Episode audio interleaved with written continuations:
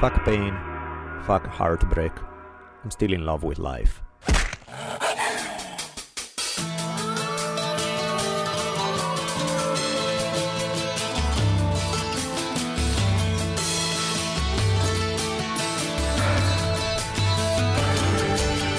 From the multicultural headquarters of the future capital of the free thinking states of America known as Los Angeles, this is the Drunken Taoist Podcast.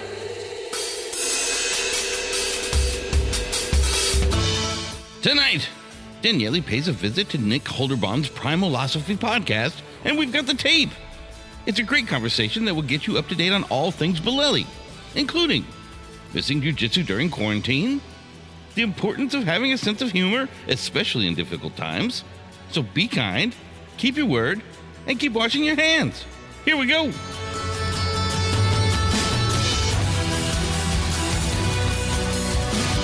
And now, asking you all to spread the words that corporations are not persons, I'm Rich Evers. And my partner in crime, the savage philosopher and middle finger of the gods, Daniele Bolelli, as we invite you to lower the lights, batten down the hatches, and prepare to open your mind. For the Drunken Taoist podcast begins now. Hello and welcome to another Drunken Taoist episode. Episode 180, here we roll. Today we do something slightly different. This actually was recorded uh, originally not by me. This was uh, Nick Olderbaum. I'm totally taking a guess how to pronounce his last name because, you know, me and in the English language. From the Primalosophy podcast. Um, we did this for his podcast. But then we had a good time on the conversation, so I asked him if we could use the audio also for the Drunken Taoist feed, and here we are. So this episode doubles both for his podcast, Primalosophy podcast, and ours. Uh, before we get things going, let's say a few thanks where thanks are due. Starting with onnit.com. If you guys go check out onnit.com forward slash Taoist, you get an automatic discount on the whole wide range of awesome products that Onnit carries. Of course, our speaking of all-time sponsor, Shore Design T-shirts with the code Warrior, you get a discount on their amazing funky T-shirts. And more recent but very appreciated, grasslandbeef.com. These guys carry a whole wide variety of products. If you don't want to go grocery shopping, you want to have uh, things like meat, chicken sent to your door, you can go through these guys. Grasslandbeef.com. Of course, if you shop on Amazon, it would be very sweet if you use our Amazon link. Um, what else do I need to tell you? I think I just want to get the episode going, so let's just jump into it, and there will be a tiny bit more, couple more things I want to mention at the end of the episode. But for now, let's get rolling.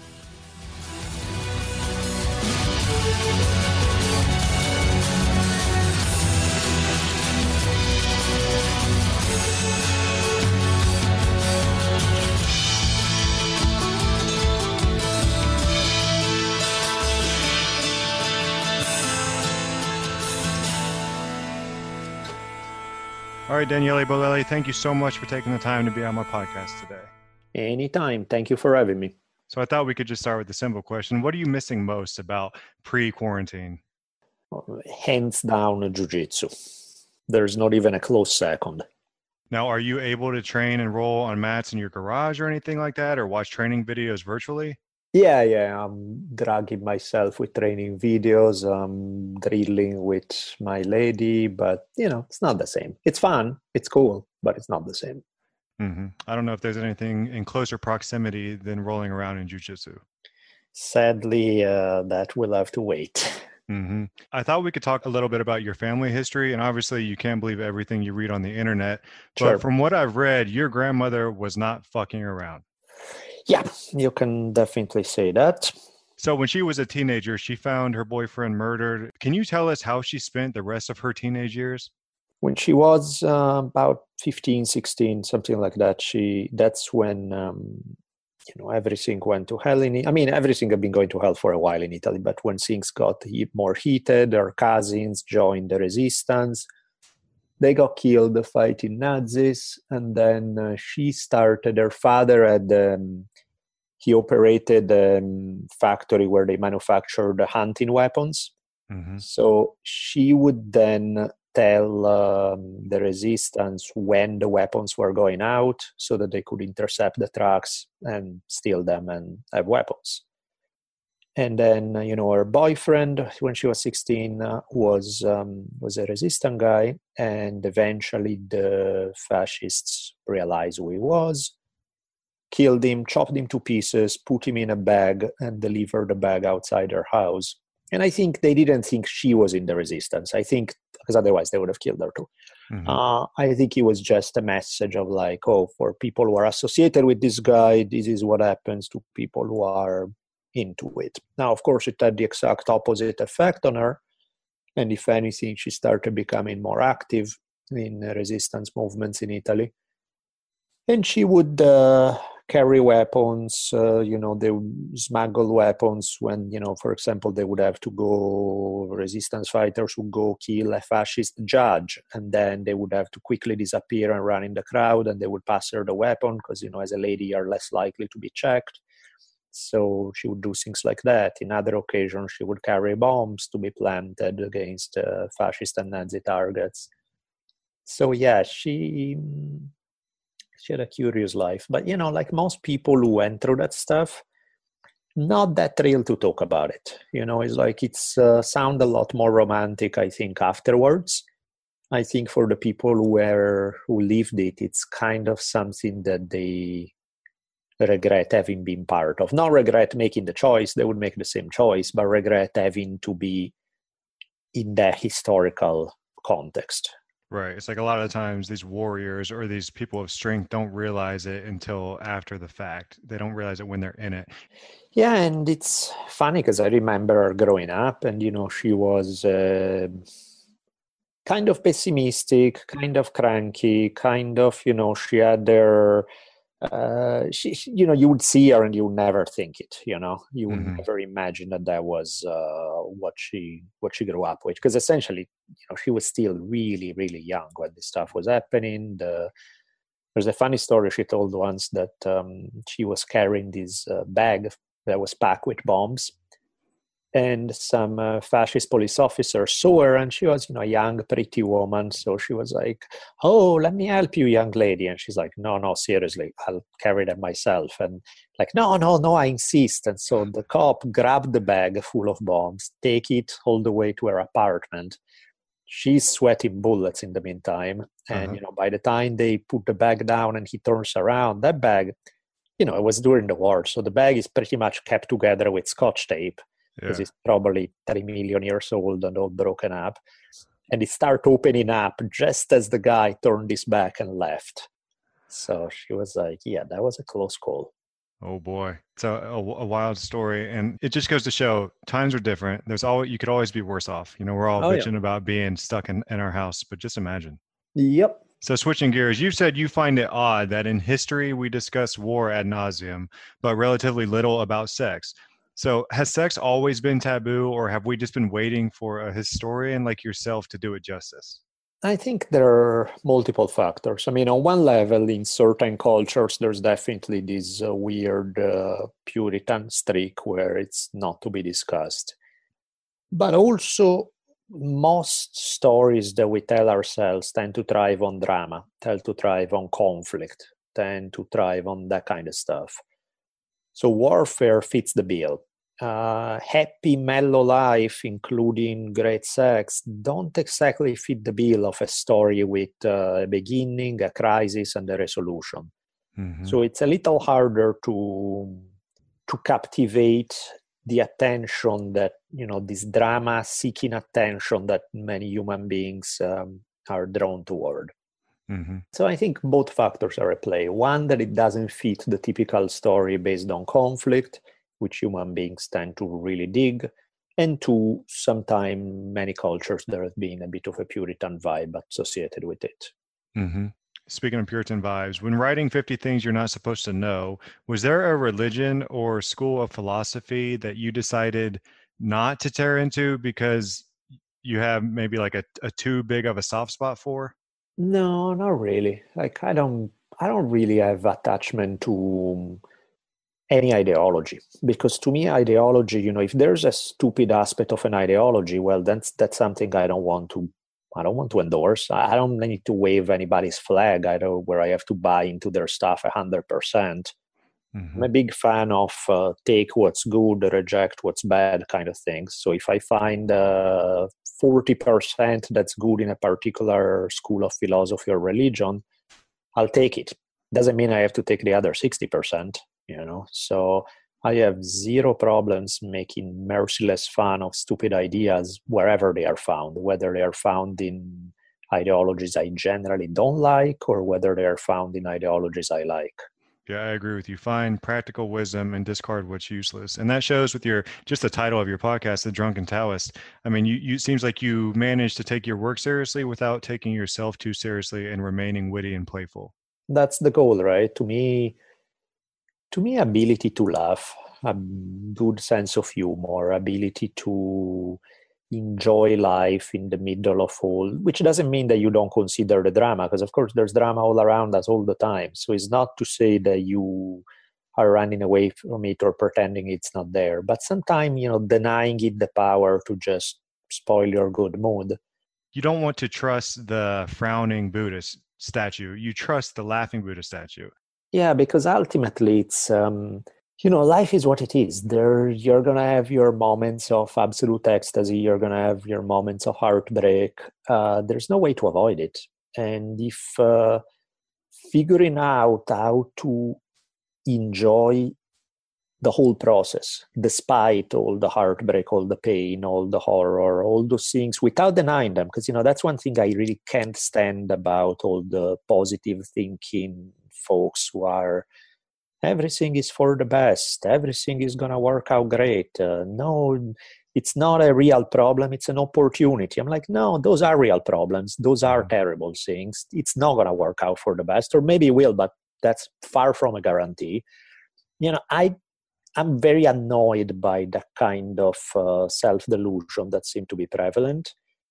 So, what I dig instead is to be brutally honest about the harshness and the horror of certain things. And then, once we have established that, then figuring out ways to move past it. Yeah. You know, then figuring out ways to have fun in spite of it all. Not by denying that they are bad, which to me is uh, just a lie. You know, I don't like being lied to. Is by saying, okay, they are bad. Now what? and I kind of find it annoying sometimes too when we look at these ancient schools of philosophy or wisdom where, you know, they tell us not to be attached to anything. And I think it's in our nature, it's in human nature to be attached, and we can't escape that.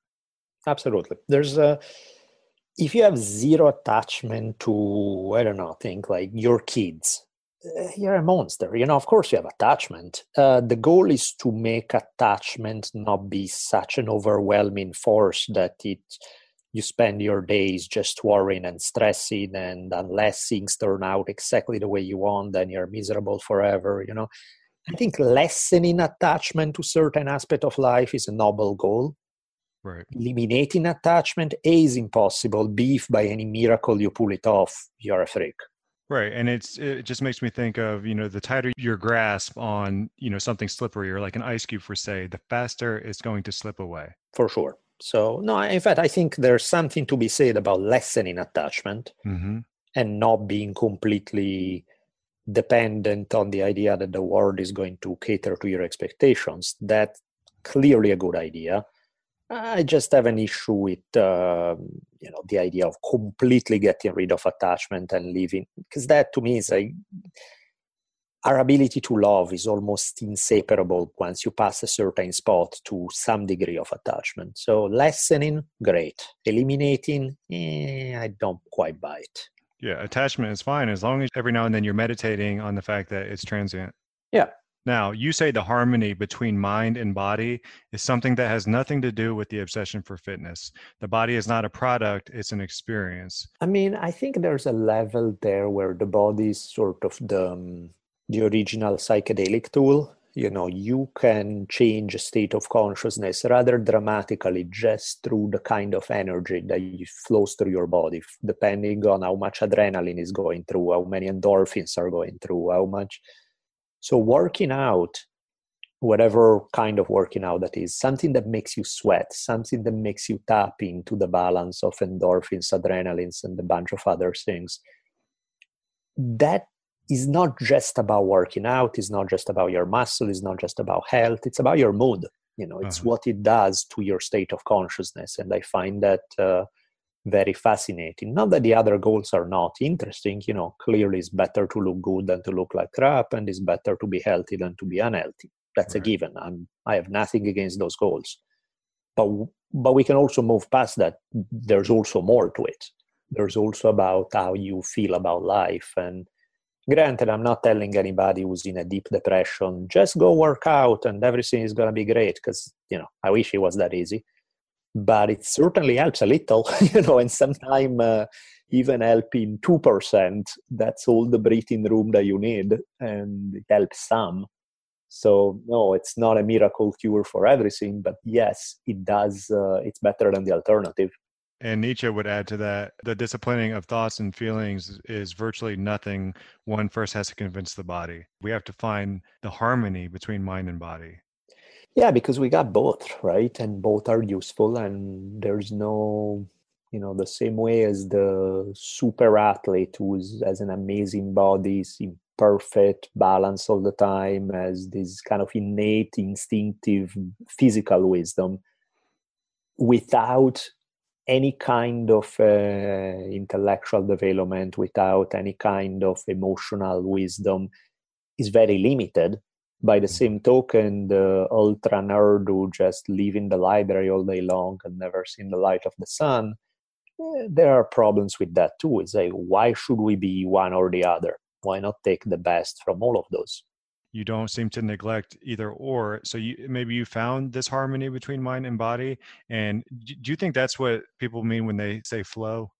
I mean yeah to me it's just weird that we are even making it a thing. It's like it should be it should be kind of natural like that's what everybody does right? You want to develop your mind you want to develop your body you want to develop your emotional intelligence. They are part of who we are, rather big parts of who we are. Right. So I'm even puzzled that like, why wouldn't somebody do all at the same time? Why would you just pick one? It just doesn't make any sense to me. The term holistic is a little bit beginner mind. Yeah, I mean, it's like it's life, right? Life doesn't speak just an intellectual language or a physical language or an emotional language. It speaks all of them. Mm-hmm. So why not get well versed in all of them? To quote Zen monk Ikkyu Sojun, in war there's no time to teach or learn Zen. Carry a strong stick, bash your attackers. And is that what you experience in your life when you're rolling or when you're with your girlfriend, for example? Maybe sometimes it's better to leave logic out of it? Totally. I think that's one of the beautiful things that I enjoy about that kind of stuff is the um, you know i spend time in my head a lot. My mind is always running. There's always a little too much. So when i catch those breaks it just feels so good. You know it's like for some people meditation works and that's great if it works for you. I tend to struggle with sitting meditation. Doesn't quite work the same for me.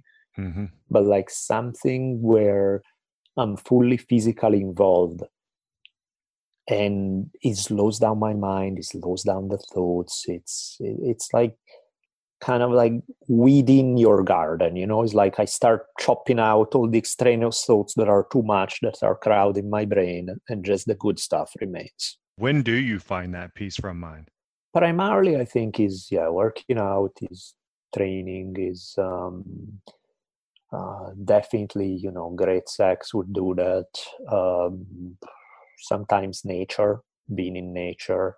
One thing that I'm very looking forward to is if I can scrounge up the money, I would love to get a sauna because I really like intense heat. I don't like it in day to day life. Like if I'm in a desert, I'm gonna die. I just hate it. But I do like it as a ceremonial space of just going in for like half an hour or something and being intense heat and sweating like crazy.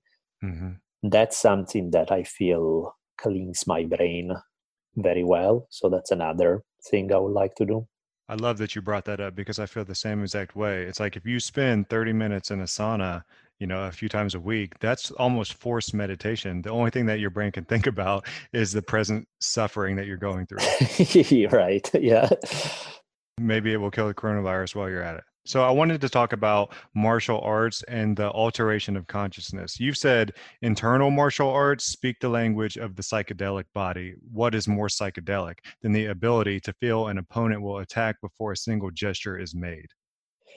Yeah, I think the body in general is so there are certain things about our bodies that are mysterious that kind of show the way consciousness is mysterious the fact that uh, there are you know like the whole idea and again i'm not a big fan because you see like 10 million videos on youtube about like weird guys who think that they can uh, use their chi to defeat opponents. Yeah that's not how it works but yeah, at the same time mortal combat yeah right. So that one i get it that there's a lot of silliness surrounding that but there's also something to be said about just energy and uh, you know when you feel design and i don't know what it is to be honest. I don't really have the scientific understanding and but what i do feel is like for example if you do standing meditation you know when you keep your hands out and you keep you feel this tingling that's not just the blood there's more to it. And like if i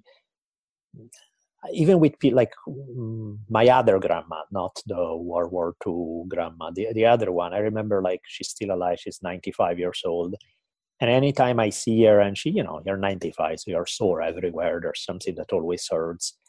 And I'll just put my hands on her and I'll just focus and I'll start feeling something, right, that moves through my body into my hands. And I can time, like, like every single time I do that, I'll tell her, Do you feel something? And maybe I'm not feeling it yet. And she's like, Nope, don't feel a thing. I mean, I feel your hands. That's nice, but I don't feel a thing. I'm like, Yep, me neither. And then, like, the one time I'll ask her a few times, and the one time when I am feeling something flowing through, she's like, Whoa, now I feel something. I feel all mm. this heat entering my body in a very different way. And I'm like, Yep, that's exactly what I'm feeling. What's happening? I don't know. I have no idea. But she's happy, makes her feel good. I feel good doing that. So it's one of the things that there are energies in our body that are, I don't think we fully understand how they work. Mm-hmm. Does this apply when the opponent is is you, say, with an impending bout of depression or hopelessness?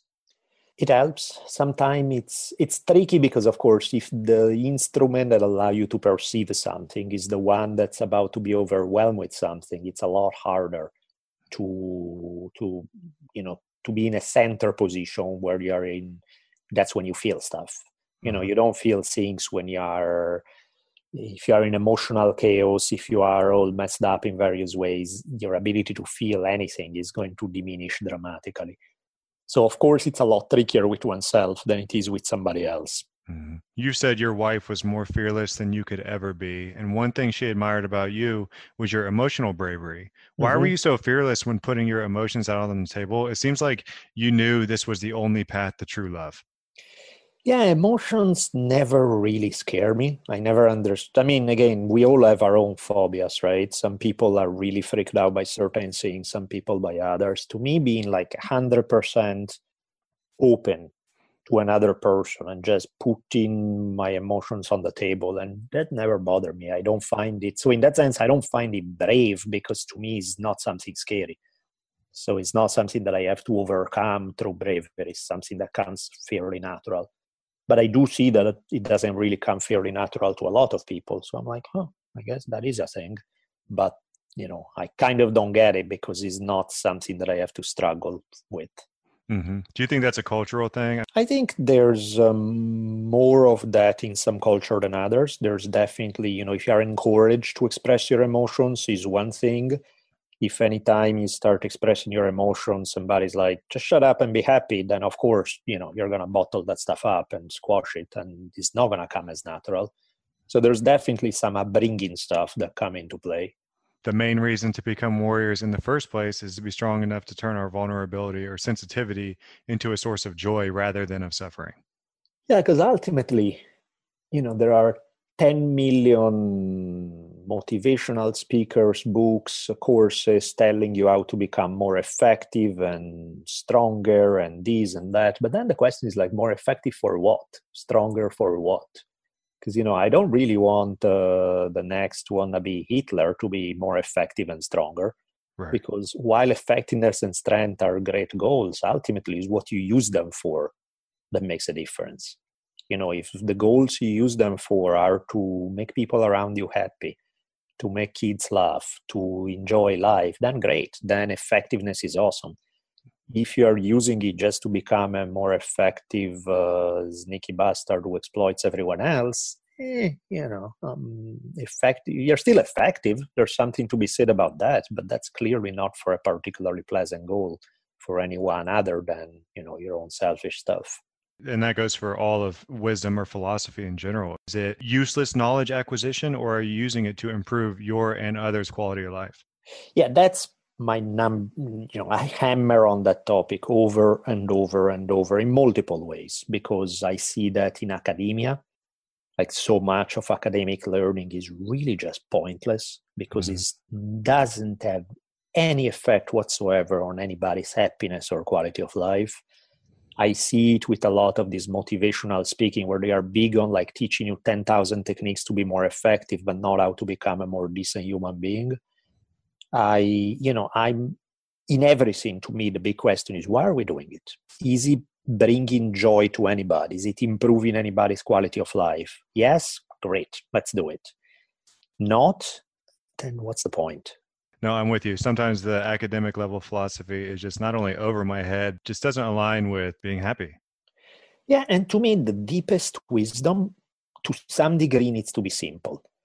And there's a difference between simplistic and simple, you know, not simple is not necessarily what everybody would think is simple. You know, it may require you some serious ability to think critically and all of that. But ultimately, if you cannot communicate the deepest wisdom you can ever acquire to a kid or to some old person who has completely different life experiences from you, then I question how good that stuff is. Right. Because to me, the good stuff is universal. It's something that anybody who has a body, anybody who has a mind, can to one degree or another relate to. And you know, you just have to find the right words and examples that make sense to them because, of course, they have different life experience and different vocabulary but ultimately you know it's not rocket science it's somewhat simple at the end of the day now again simple is easier said than done because you know when we talk about things like balance you know the concept is not difficult but to actually be able to pull it off that's a whole different story yeah if you're explaining something and it seems complex it's probably too complex for you yeah exactly it's like it's like anything you know most of the stuff that works is based on great basics, well developed and taken further. There isn't that much that we need to be concerned about in life. Yeah, ultimately, that's true as well as the opposite, right? Because our lives are so inherently bound to, you know, there are 10,000 forces that can throw us off and kill us. And so, to some degree, what you're saying may seem counterintuitive to a lot of people but I think ultimately it does make sense because it's the point of, yeah, there's always going to be something that will kill you. There will always going to be something that you can control. Well, most stuff you can control. So once you accept that, then um, then you can probably relax and enjoy. And again, way easier said than done. Mm-hmm. Because of course we have a survival instincts. Of course we have uh, many, many. You know, we want things to work out a certain way. We don't want to lose the stuff we like and love. So of course there's that aspect. But on the other hand, ultimately, there has to be an understanding that no matter how tight you hold, you're never going to be able to protect yourself from all of these things. Everybody gets old. Everybody gets sick. Everybody dies yeah we can tr- we can try to protect ourselves but we can never ensure true safety yeah absolutely and then there's that difference between fear and danger is there's millions of things to fear which most of them will never actually turn into real danger mm-hmm. sometimes there are very legitimate fears and sometimes they're just fear as straight up paranoia because you're spending your days worrying about stuff and 99% of them will never materialize I was listening to episode 34 of the the Drunken Taoist about your wife Elizabeth, and you said the greatest gift she gave you was fearlessness, but the fearlessness came from a loss of hope. And you answer hopelessness with a defiant smile and a raised middle finger. Can you unfold this for me, or maybe put it into words? The root of fear you know why are we afraid of stuff? Usually we're afraid of stuff because we're afraid to lose something we care about whether it's loved ones whether it's health whether it's money whether it's whatever that may be right? There's something that we want and we are afraid that either we're not going to get it or we have it and we're afraid to lose it. So when you lose stuff when the your worst fears already materialize then what's left to be afraid of you know? It's like i mean you yeah things can always get worse. I'm sure you can dig a little further but you know when you when you take away like really core things when you like in that case you know if you have uh, uh, your spouse dying in front of you you don't really there's not a whole lot that you can be scared with anymore after that at least for a while because it's like what else are you gonna do? Kill three spouse you know it's like what else can you throw my way that is worse than what has already come? Now that's a dangerous question to ask because i'm sure we can always find something to make it even worse. But you know psychologically feels like you're in this state of like yeah the, my worst nightmare is already is already here so right. you know i can relax now because i have really nothing to be afraid of at this point now, that of course works for a while. Eventually, when life gets good again, when you start enjoying things again, when you realize that you have some good things and you become attached to them again, then fear creeps back in. Because now you do have stuff that you are afraid to lose. Maybe you didn't for a while, but now you do. So it's a very tricky game because uh, the better our lives get, the more you have reasons to fear and the worse your life gets the least you need to be afraid of anything. So that's life huh? Finding a way to transform hopelessness into smiling defiance over and over again. Yes because ultimately again we don't control anything. Everything gets taken away from us. So that moment of in spite of it all like one of my favorite lines is good old uh, zen master Ikkyu says uh, throw me into hell and i'll find a way to enjoy it Mm-hmm. That's powerful because it's not saying there is no such thing as a hellish state of consciousness or where things get really ugly. Yeah, there is. He's not, deni- he's not saying, I can show you the seven steps to never end up in a hellish situation. That's not what he's saying. He's saying, yeah, it will happen. There's nothing I can do about that part. But I'm going to psychologically, I'm going to find a way to smile even in the absolute war circumstances. Uh-huh. Again, which doesn't mean you're denying the pain. The pain is real, but that doesn't mean that you can't smile at the same time. So being truly badass is having the strength to be kind even when life is not. Yeah, that's something I'm huge on is the idea of kindness. Because ultimately we all go through stuff, we all have our ideas, we all have our philosophy, religions, whatever that we're attached to or we like. We all have but to me, ultimately, the only thing that counts is are you a decent human being to those around you? Are you, regardless of, like, I don't even care what you believe, as long as I see if the actions speak to me much louder than belief or words or anything. It's like, if you manage to be kind to other people, to animals, to everything around you, you are an awesome human being. I don't care whether you label yourself X ideology or Y or whatever. It's like you're doing something right. Mm-hmm. How you got there, maybe I don't under- agree with the path, but who cares? You got there nonetheless, and that's the only thing that counts. Mm-hmm. So to me, the more, you know, many people when they suffer, when they are hurt, when they get abused, when they are on the receiving end of terrible things, they get harsh, they get hard, they get vengeful in a i want everyone else to suffer because i did. That's a terrible reaction. Uh, i have incredible admiration for people who can grow through horrendous things and their reaction is because i know how ugly it feels to feel that way. I don't want anyone else around me. I want to do whatever i can to make sure to help anyone else around carry a lighter load to go through life you know try to make things easier for them. Because suffering sucks and we all do and there's plenty of it anyway. I'm not going to shield anyone from ultimate suffering but if i can make their life a little bit easier that's a very i like that a lot as a goal. So to me something as basic and simple as kindness means the universe to me mm-hmm. and it's much easier to help somebody who's coming from a dark place when you're coming from a place of love.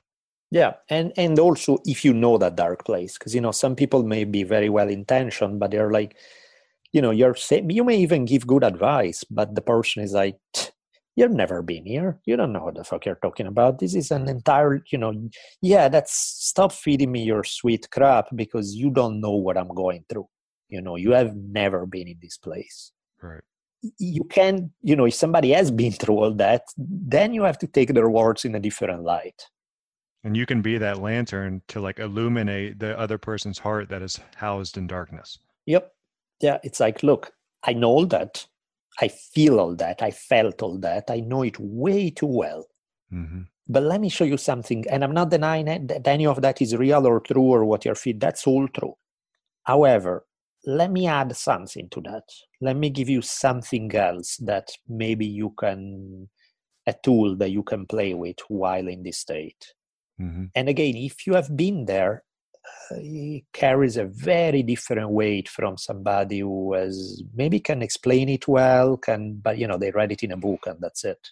And I like how you dropped that quote earlier. If I end up in hell, I'll find a way to enjoy it. To me, it's my understanding he's sort of like the Zen monk with zero fucks. Yeah, pretty much. He's um, very fun you know very speaking of kindness you know there's not one story about him being obnoxious to you know he seemed like he had a good life he enjoyed life he was pretty feisty funny and ultimately a fairly nice person mm-hmm.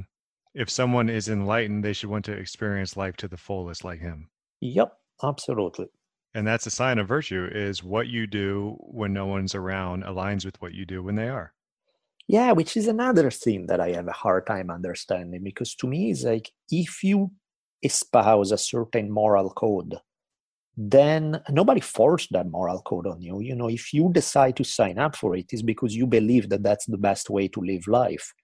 Then why wouldn't you live like that? You know, to me, is uh, my personal moral code tend to be rather flexible in some ways, in the sense that I don't share the same moral rules that a lot of people go by. But the ones that I do believe in, I'm monstrously strict about. You know, there's not a chance in hell that I would ever break my own moral code. There are certain things that to me, there's no like, oh, wait, but that one time I was weak. I was, no. Mm-hmm. If, like, again, I don't want to make it take it too far, but in my mind, I take the whole uh, samurai idea a little too seriously, perhaps. But to me, it's like if you break your word, there's no sorry. It's like, sure, sorry is you stick a foot long sword in your belly and you slash from side to side, samurai style, you know? Mm. Or if you want to be slightly more civilized, you go the Yakuza route and you chop off your pinky. Okay, then I believe you're sorry. You know? It's like, okay, you made a mistake but to me like making a mistake when it comes to matters of giving your word of honor of deep things like that eh, i don't know man. It's like that's like i'm never i don't give my word lightly but i've also never broken my word. So if i do give my word is because i'm a hundred and ten percent sure that i'm gonna stick to it. Mm-hmm. Because to me, the alternative is if you fail to stick to it, then you're kind of your whole value as a human being has just gone down the drain. So to me, I don't know how you come back from that. I mean, I'm sure maybe there's a way, but that's where my pinky idea kicks in. But uh, you know, it's not something that you can come back from lightly. We should try to engineer our inner circle with people who share that same moral code. Yeah, because it's like there are there are certain lines you just don't cross you know? And i have very few of those you know? There's a lot of things where i have flexibility but those ones are like to me for example i'm not even a big believer like i don't necessarily think that monogamy is the best way to be. But if somebody I want to have a relationship with makes it very clear that in order to be with them, it needs to be a monogamous relationship, then I'm going to think long and hard about it. But then if I tell them, yes, okay, fine, I, I'm going to stick by that, then there's not a chance in hell that I'm going to break that, you know? Whether I'm 100% convinced that monogamy is the way to go or not, once I give you my word, there is no, oh, but you know, that one night, oh, but you know what? I meant it except for that one who looked really hot. It's like, no, man, you gave your word. There is no breaking it. Or don't give your word. Or be honest with who you are and say, look, I can live that way. That's not what I believe in. That's not who I am. I would, um, I want to have an open relationship. And then people, uh, you give people a choice. You know, they either agree or disagree. But you are being honest with your values, you know. Yeah. And what I don't understand is why why espouse a value if you're not going to stick to it? And just as an aside, I thought it was beautiful how you had a conversation with your wife about how you didn't really believe in monogamy, but I guess that love was so great that it kind of trumped that value. Yeah, I'm like, you know what? as a philosophical idea, do I think monogamy is the best? No. But who cares? This is not a philosophical idea. This is a real flesh and blood person in front of me who right now means more to me than any, you know, any other philosophical bullshit I can have going through my mind. So can I be happy living according more to her value than mine? As it turns out, yeah. It's not mm-hmm. one that I'm gonna it's not a hill that I'm gonna die on. It's not that big of a deal to me. It's more like, huh, I think that maybe other routes could be interesting but it's not the no sorry this is how i need to live by and so it's like yeah let me think about it yeah it's worth it let's do this Ikkyu tells us that one can degrade what is important by raising the wrong things to sacred status. What do you think he means by wrong things?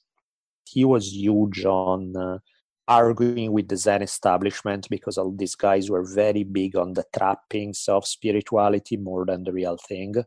So he burned what was his certificate of enlightenment, which was something that Zen students would work for forever to have their master certified that they were enlightened. And Ikkyu was like, this is bullshit. Let's be real. Certificate of enlightenment, what are we talking about? You know, this is not. So it could be that he's referring to just basically, you know, putting on a pedestal their own priorities. So you've written a lot about warriors. Is there a common mission that all warriors are bound by? And if so, what would it be? It's about mastering conflict. What interests me is mastering conflict in a particular kind of way, in a way that's very life giving. That's not just about overcoming an opponent, but is about then using that strength and discipline and willpower you have developed to make life better for yourself and everyone around you. Mm-hmm. Do you think all warriors are tribal warriors at heart? I guess I'm just bringing up how important social connectedness is. Well, and I think that's where the co-opting kicks in is because every like what all those things you are mentioning to have as a common denominator is the desire to belong to something. Yep. So if you don't have a tribe, if you don't have a family, or maybe if you do, but to some degrees that same attachment that you build to that can be created through belonging to some kind of ideology, whether a religion or a school of thought or a philosophy. It can be created through the idea of membership in a nation. It can be created to, it's all the same stuff. I mean, as paradoxical as it may sound to me, uh, the Hells Angels or the lady going to church every Sunday, they are looking for the same thing they are both looking for membership in a tribe. Mm-hmm. So when you need a break from it all, what's your go-to? Is it a bottle of organic red wine or going for a gelato with your daughter? All of it. It all sounds very, very, very good. Yeah, ever since the pandemic started, my consumption of red wine has gone dramatically up. Who are you most excited to see at your post-pandemic party? You know, I just moved into a new town, so I'm very, you know, I'm seeing this place that's gonna be my home, and I'm inside the house, and I look outside, and I see all the places that I would like to check out. I will, all the people that I would like to meet, all of that, and none of that is happening. So I'm just really excited at the idea of exploring my new surroundings, meeting some of the people who live here, that kind of thing. That sounds wonderful. If you'd be so kind to share what's on your shelf, are you reading anything good right now? Since um, you know the History on Fire podcast, one of the two podcasts that I host, is so research intensive. There's so much you have to read to. It's basically every two or three months you have to become a super expert in one topic that other people have spent years studying so you know in every soft and every uh, basically all the time i have to read like 10 books on one topic mm-hmm. and take copious notes and do all of that so usually then when i have free time the last thing i want to do is read another book because i'm reading and by the way most of the stuff i read is tedious as hell because most history books are not exactly written by great writers so there's a lot of stuff i'm reading that i'm like you know you dig through tons of mud to find one speckle of gold. Then i'm going to put together in a narrative and hopefully i'm going to do a good job so that people listening feels like they are getting the one giant jewel of these little specks of gold put together. But in order to do that what i have to do is not particularly fun. So mm. i'm not really doesn't happen too often that i get to read something for fun where i'm just like wow that was a great book.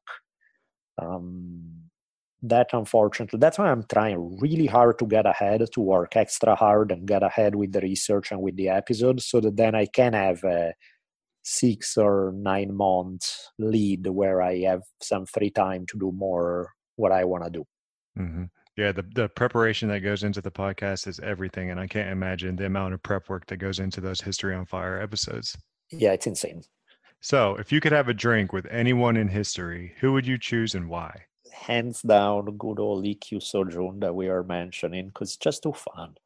He's uh, he's like a character that, to some degree, I feel like, come on, somebody wrote him because he's too good. You know, most people's biography, you find, even great people, you find some really weird dark shadows there, or you find Ikkyu is just fun in a way that seems to be non injurious to anyone else, not somebody who's fun but also messed up. He's just a good human being who had a blast of a life and uh, didn't do damage to anyone else. I dig that. And so the idea of sharing sake, I guess, because that's his thing with good old Ikkyu, that would be fun. Oh, yeah. I was hoping you could leave us with some walk off wisdom and share Not Afraid. In the beginning was fear the fear that everything that has a body experiences once it realizes we live in a predatory universe. A universe in which absolutely everything gets to be eaten, if not by the sharp fangs of a predator, then by time itself. And fear became our God, and it began to rule over our lives, shrink our willingness to dare, and rob us of the beauty of it all. Fear is written in the deepest layer of our DNA, you can't run away from it. You can't escape it. It's so pervasive that plenty of people try to exorcise the demon. Religions, philosophies, advertisements, motivational speakers. They all tell you that if you make the jump and follow their cure, you'll no longer have anything to fear. They tell you that there are no monsters hiding under your bed. They promise you safety from everything you fear. They promise you a sense of empowerment. They promise you victory against all odds. The reality is that they're all trying to sell you something. The monster is indeed under your bed, after all. The reality is that you have every good reason to be afraid because everything you fear is on your tracks right now and will eventually catch up to you and destroy everything you loved and everything you are. Welcome to the world, motherfuckers. So why not afraid? Wouldn't it be more appropriate scare shitless and rightfully so? Because being scared doesn't help you. Reality is uglier and harsher than anything we like to admit to ourselves. And yet it's pointless to be scared since your fear will not protect you. Fear is only useful if it alerts you of a danger you can avoid. But if there's no possible way to avoid it, if it's inevitable that it will crush you no matter how hard you fight, then what's the point of being afraid? If you have no hope of survival, then what's what's left to be afraid of? The only thing you'll succeed in doing is in spoiling this very second when the forces that will destroy you haven't stepped onto the stage yet. Yes, you will not get out of here alive.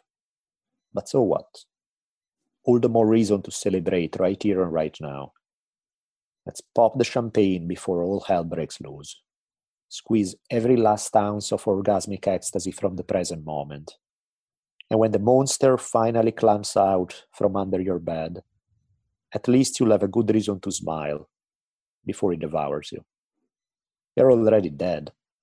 Let's have a party in the meantime. Let's do it.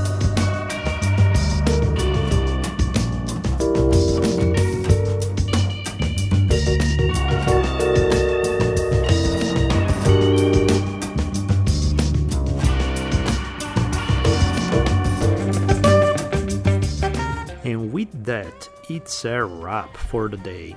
Uh, please remember if you guys use uh, Amazon for any kind of shopping whatsoever, if you could use our link, an easy way to remember it is dbamazing.com.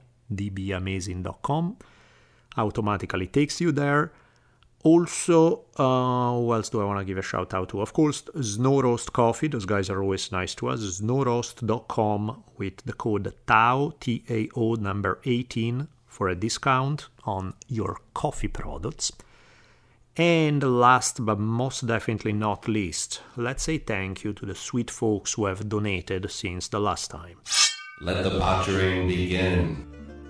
We got Samuele Rudelli, Jim D'Amico, Froggy Style Production, Philip Sorkov, Matt Chebre, Jesse Ratakangas, Yanni Linima, Luis Pesquera, Robert Primos, Aaron Weisner, Christopher Parcel, Jonathan Waterloo, Stephen McKee, and oh God help me, how do I pronounce this one? Uh, let's give it a shot. Ashdin Halkin? No, let's try again. Ashdin Halkik? Maybe, I have no idea. In any case, thank you, thank you, thank you to all of you guys who have been supporting us. It's very appreciated. The rest of you, if you wanna join the sweet and brave folks who donate to the podcast, you can go at paypal.me forward slash my initial, the letter D as in Daniele, D Bolelli. So paypal.me forward slash D Bolelli. Very, very appreciated. With that, I'm just gonna send you off to your day. Hopefully, this conversation made it at least a 0.1% better. That would already achieve our goals. If it's more than that, even better. And with that, have a wonderful day.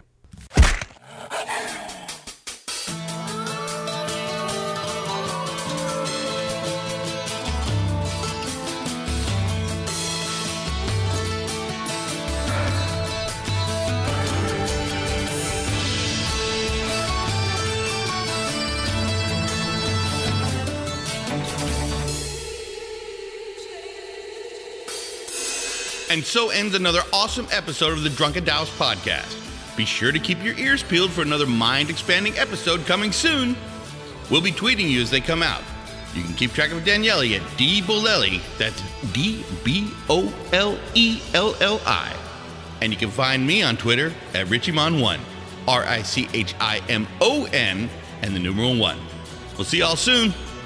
Woo!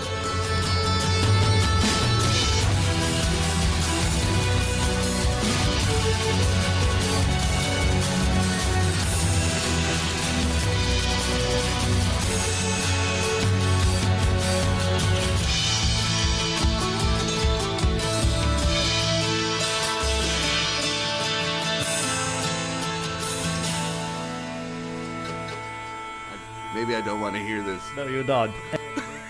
In questo caso, in questo caso le provvidenze di Dio Duncan showed you the way, yeah? Oh man, isn't that scary to think? Nice. So don't kill people, do that instead. This was great. Fucking awesome. And I love this conversation. I have nothing against chicken other than the fact that they are ugly and weird and strange. We've been having a great hour here. Dun, dun, dun. I completely got lost. Are we doing the outro or the intro? We're outroing. Oh, we're outro. Okay, sorry. So that's so let's continue. Did you ever see the movie Tombstone with uh, Val Kilmer and? Uh, Uh, your accent, it just whatever that movie is you were trying to tell me. can you about. translate for me, please? I believe the word was tombstone. Yeah, that one exactly. Just as I was saying, you know, Tombstone. now, most everybody thought Sorry. We'll, we'll do a cut on there. Or not. That was something else. no, That's a bit too powerful. What do I have to do? One day the rod shall teach you. Get back to work. Funky. Podcasting. It's like radio, but you can cuss. Why?